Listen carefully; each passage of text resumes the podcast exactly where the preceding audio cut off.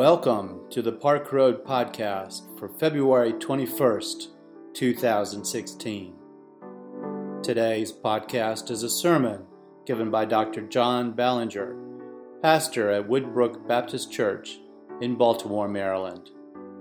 His sermon today is entitled Mining Truth from the Rock of Scripture.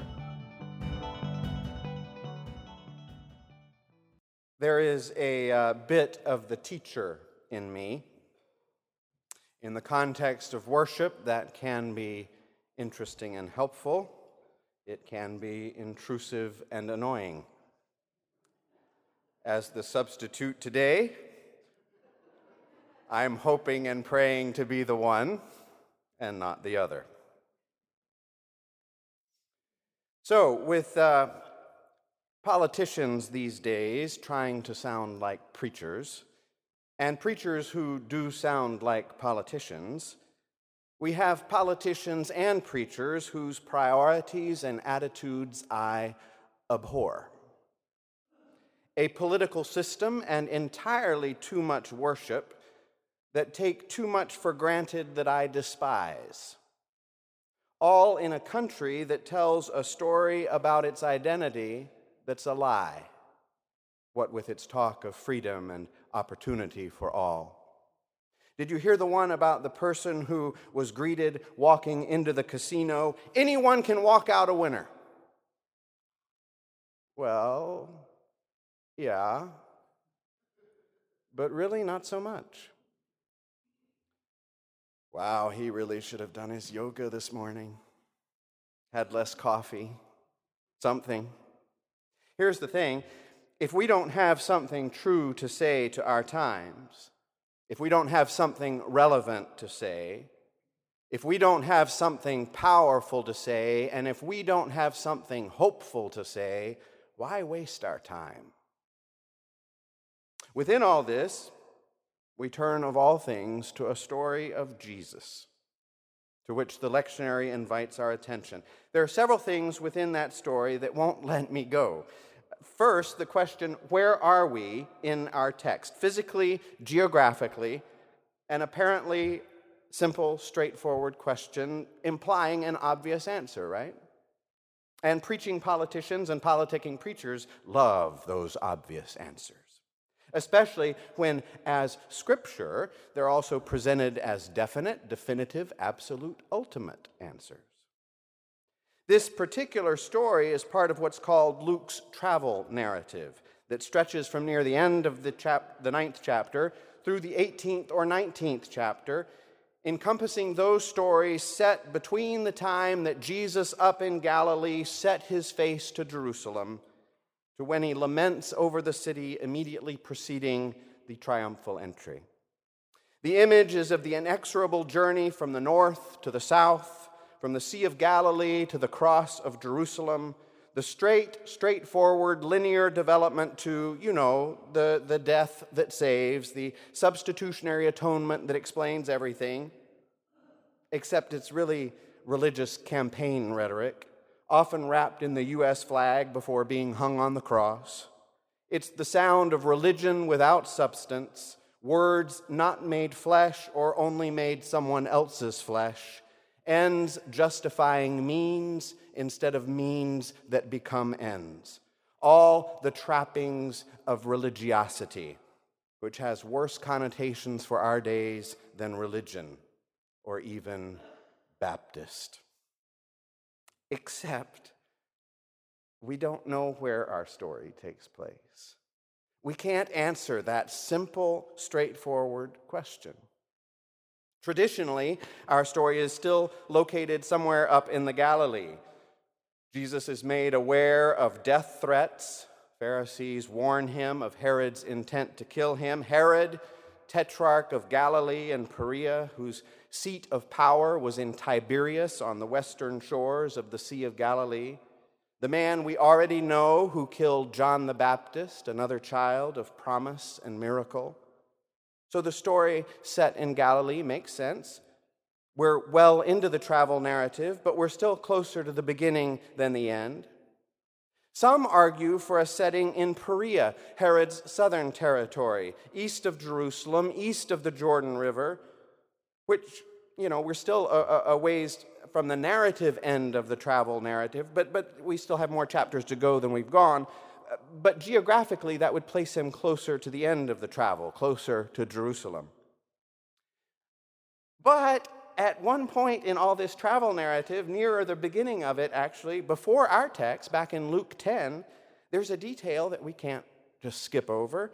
Jesus is, we read, at the house of Mary and Martha, which, according to John's gospel, was in Bethany on the east or southeastern slope of, of the Mount of Olives, right outside Jerusalem. Now, that's admittedly in John's gospel. But the parallel account of this story that we're reading in Luke, in Matthew, is set in Jerusalem. And, and later in Luke, Pilate will end up sending Jesus to Herod in Jerusalem. So it could be, and, and I would suggest it might well have been, that our story unfolds on the Mount of Olives. And that receiving the death warning from the Pharisees and, and lamenting over Jerusalem, Jesus was actually looking down over the city of Jerusalem, looking at the Temple Mount. It may well have been that he was actually more back and forth than the traditional readings of the travel narrative suggest, that it wasn't this direct linear development to the death on the cross.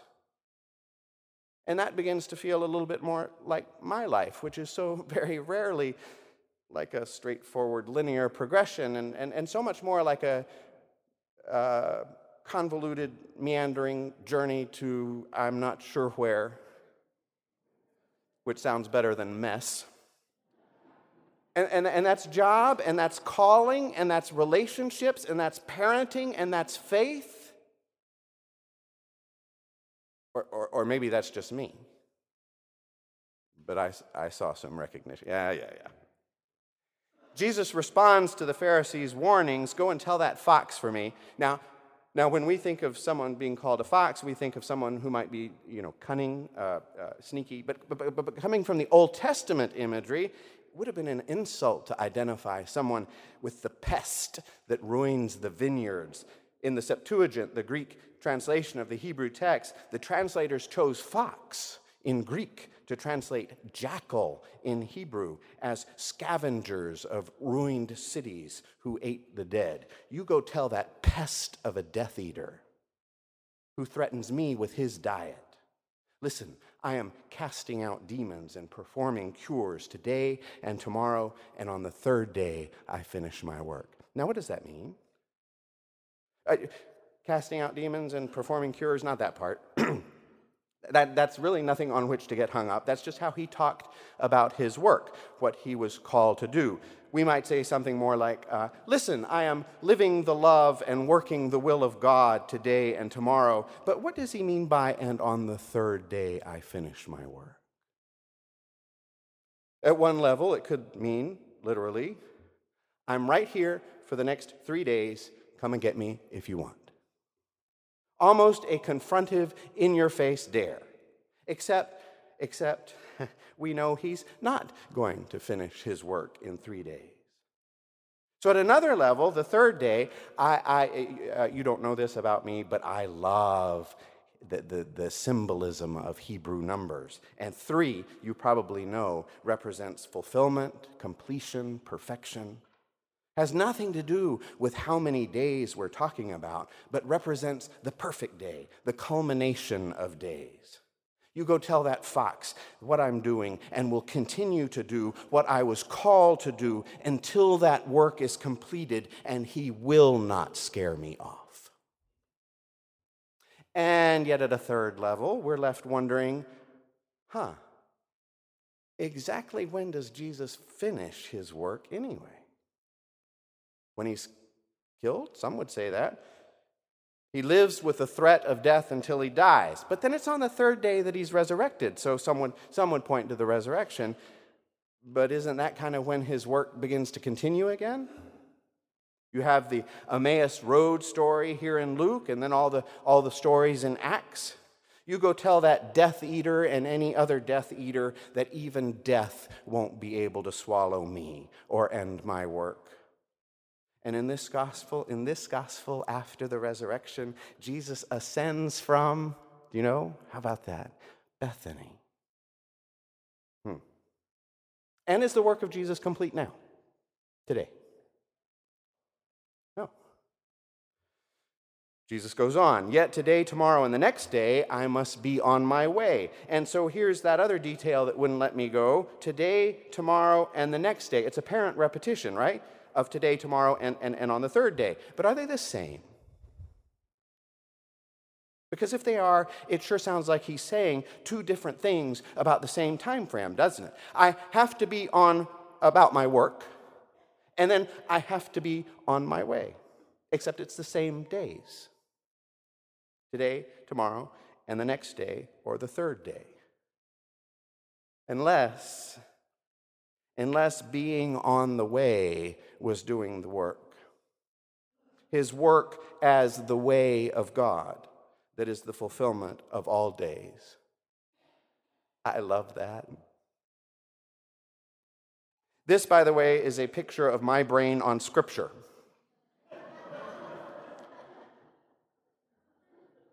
full of connections and questions, full of possibility. Now, there's some relief to that, that, that, that the work of God is, is, is, might be uh, more about being on the way, uh, back and forth along the way, and less about arriving, achieving, accomplishing. And I must be on my way, Jesus goes on, because it is impossible for a prophet to be killed outside of Jerusalem. Now, the traditional reading is okay, I've got to get myself to Jerusalem so I can be killed. I really don't like that. And yet, yes, we know we do encounter death in life, probably more than we know. That's truth, that's risk. And we each decide what to do in each encounter. Do we run from death? Do we face it? Do we overcome? And if so, how? And in the end, in its fullness, it awaits us all.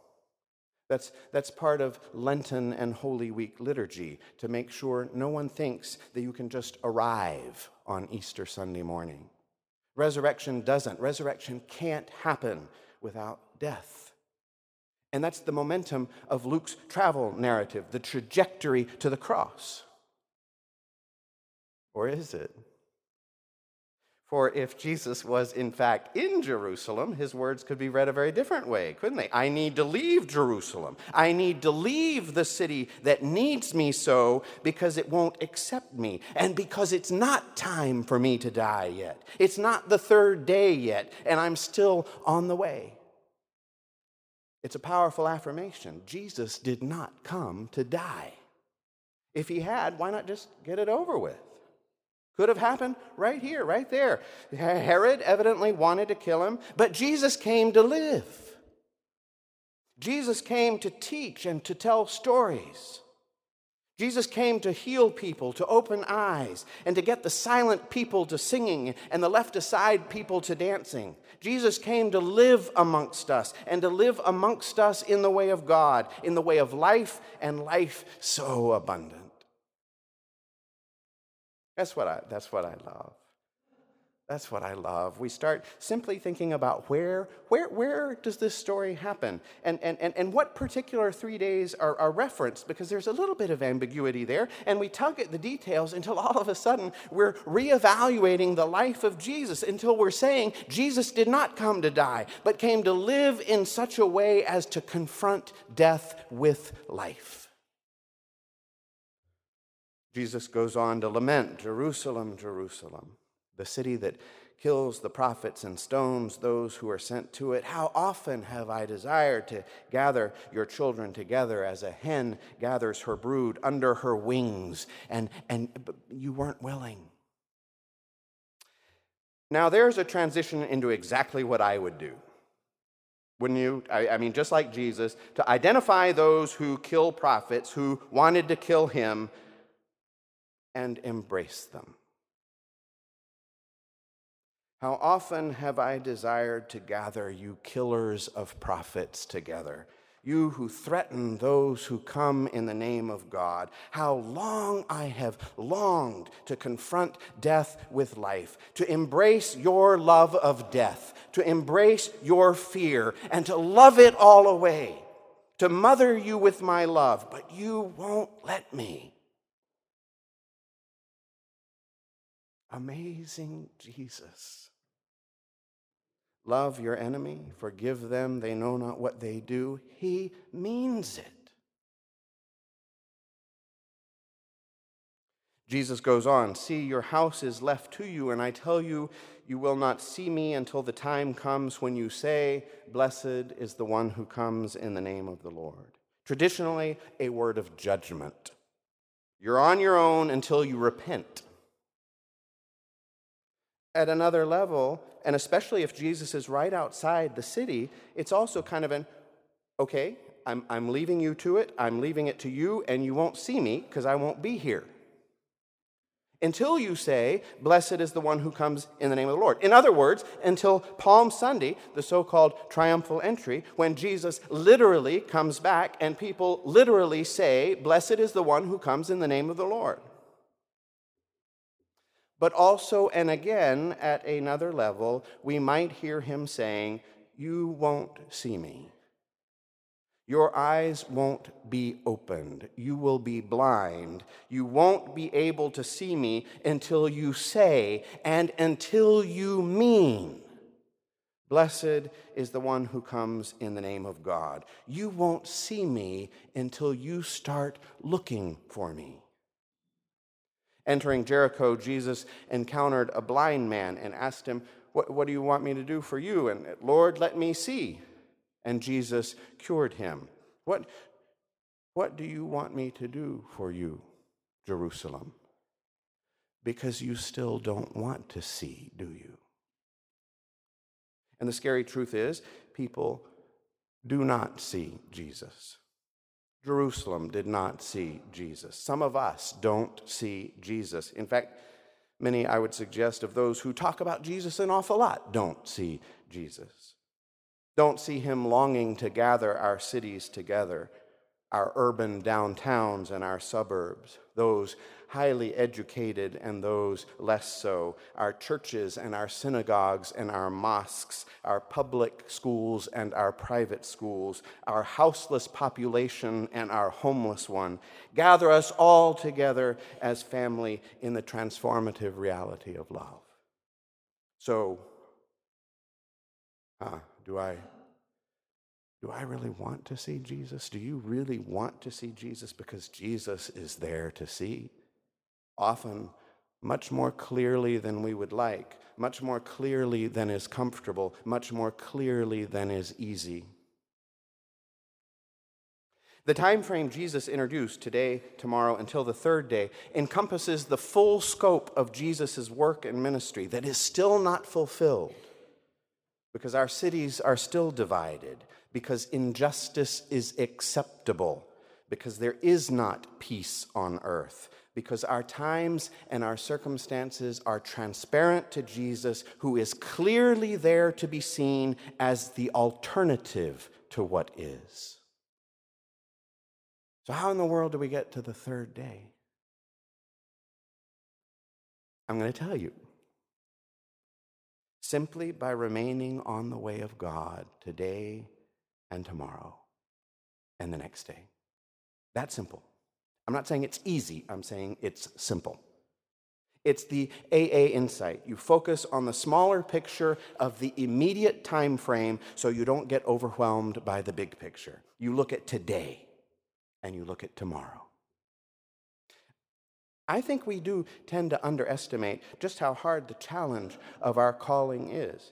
I mean, we're just called to participate in the transformation and redemption of all creation. That's all. okay, I can't do that. That's, you know, that's a little bit beyond me. But today, today, I can look for God. Today, I can look for Jesus, the one who comes in the name of the Lord. Today, I can pray. Today I can read Scripture. Today I can, I can tell a child a Scripture story. Not for Scripture's sake, not for heaven's sake, but for living's sake. That child's living, mine, yours, and God knows who else's. Today I can offer a word of praise or sing one. Today I can offer a word of hope Today I can feed the hungry and clothe the naked. Today I can consider someone else's needs along with my wants. Today I can initiate grace in response to someone's need. Today I can embrace someone that I wouldn't think to. Today I can affirm, not in general, not in the abstract. Oh, sure, I'm a Christian, but so much more specifically, so much more meaningfully, today I will live as Christ. And the very specific, transforming, transformative question to ask in all this okay, so how do I confront today death with life?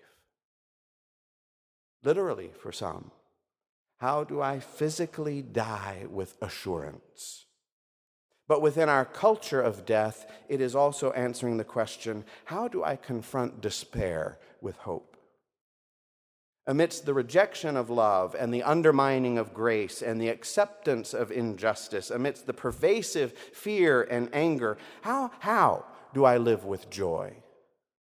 Amidst all the blame, how do I live with grace?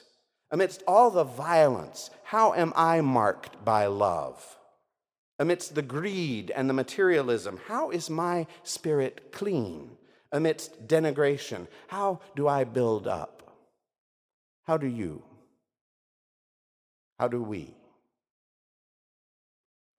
It's, it's interesting, isn't it, to think of even Jesus, even Jesus negotiating life less with the ease of perfection than the commitment of discipline. On his way to Jerusalem, wondering how to live in the way of God today, how to walk in the way of God through this encounter, this confrontation, this experience, this opportunity, this threat, this betrayal, this conversation. One more step. And then another. And then another. Into and through a life lived in the way of God. And somehow transformation happens. Transformation of me, transformation of you, transformation of all creation.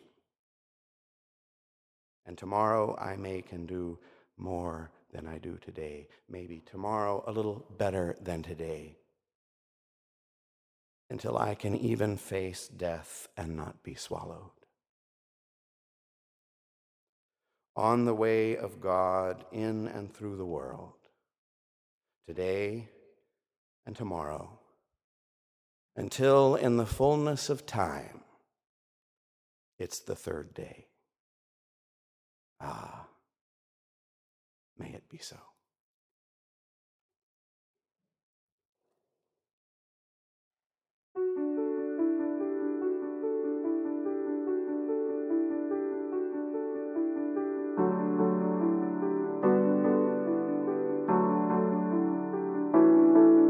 We invite you to learn more about Park Road at parkroadbaptist.org. Park Road is a progressive faith community located in Charlotte, North Carolina, encouraging independent thought, community service, social justice, and interfaith understanding.